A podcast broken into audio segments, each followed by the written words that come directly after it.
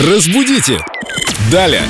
С нами Виктория Полякова, культуролог, знаток русского языка. Недавно Вика в эфире использовала одно выражение, которое нас с Леной немножко удивило. Мы привыкли говорить иначе. Мгм. Речь о выражении «не ставить препон». Привет, Вика. Привет, ребят. Ты так и закончила программу «Не ставить препон». А мы с Семеном сразу навострили ушки. Что-то непривычное прозвучало. Обычно мы слышим «не ставить препонов», но мы подумали, Вика культурный человек и объяснит нам все сама. Так и будет. Да, действительно, множественное число препон. Не препонов, а именно препон. Единственное число препона. Такое выражение использовал еще сам Михаил Ломоносов в 18 веке.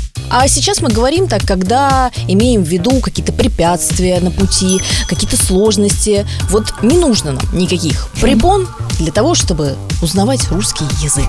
Это получается бег не с препятствиями, а бег с препонами, например, да? В спорте. Ну, так не говорят, конечно. Ну, наверное, можно и так.